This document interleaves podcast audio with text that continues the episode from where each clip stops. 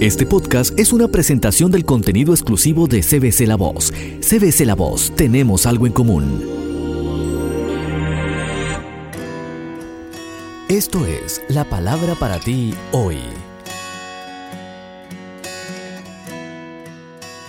Y la palabra para ti hoy es cómo tratar con los desacuerdos. Primera de una serie de dos, escrita por Bob Gass.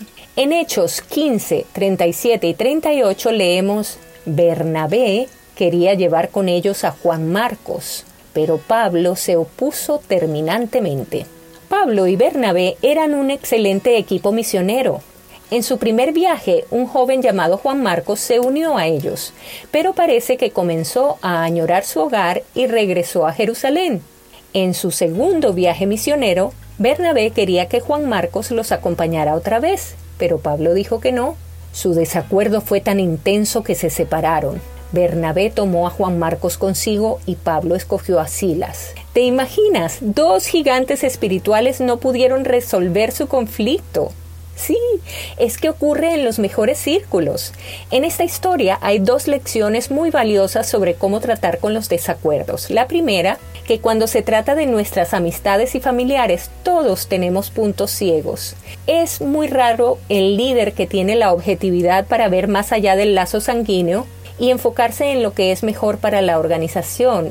Como resultado, a menudo sufre la visión que Dios les dio y segundo, a veces se necesita a una tercera persona sabia y de mucha confianza para que ayude a resolver el problema. En lo referente a los problemas en la iglesia, Jesús dejó instrucciones claras. Primero dijo, deben hablar a solas, uno a uno, y tratar con el problema. Y luego, si eso no funciona, debes llevar contigo a una o dos personas y tratar de resolverlo. Por último, debes llevar tu situación ante líderes espirituales maduros y recibir su consejo. Esa es la manera bíblica de tratar con los desacuerdos y también debe ser la nuestra. Este podcast fue una presentación del contenido exclusivo de CBC La Voz On Demand. Si quieres escuchar este y otros podcasts, visítanos en cbclavoz.com.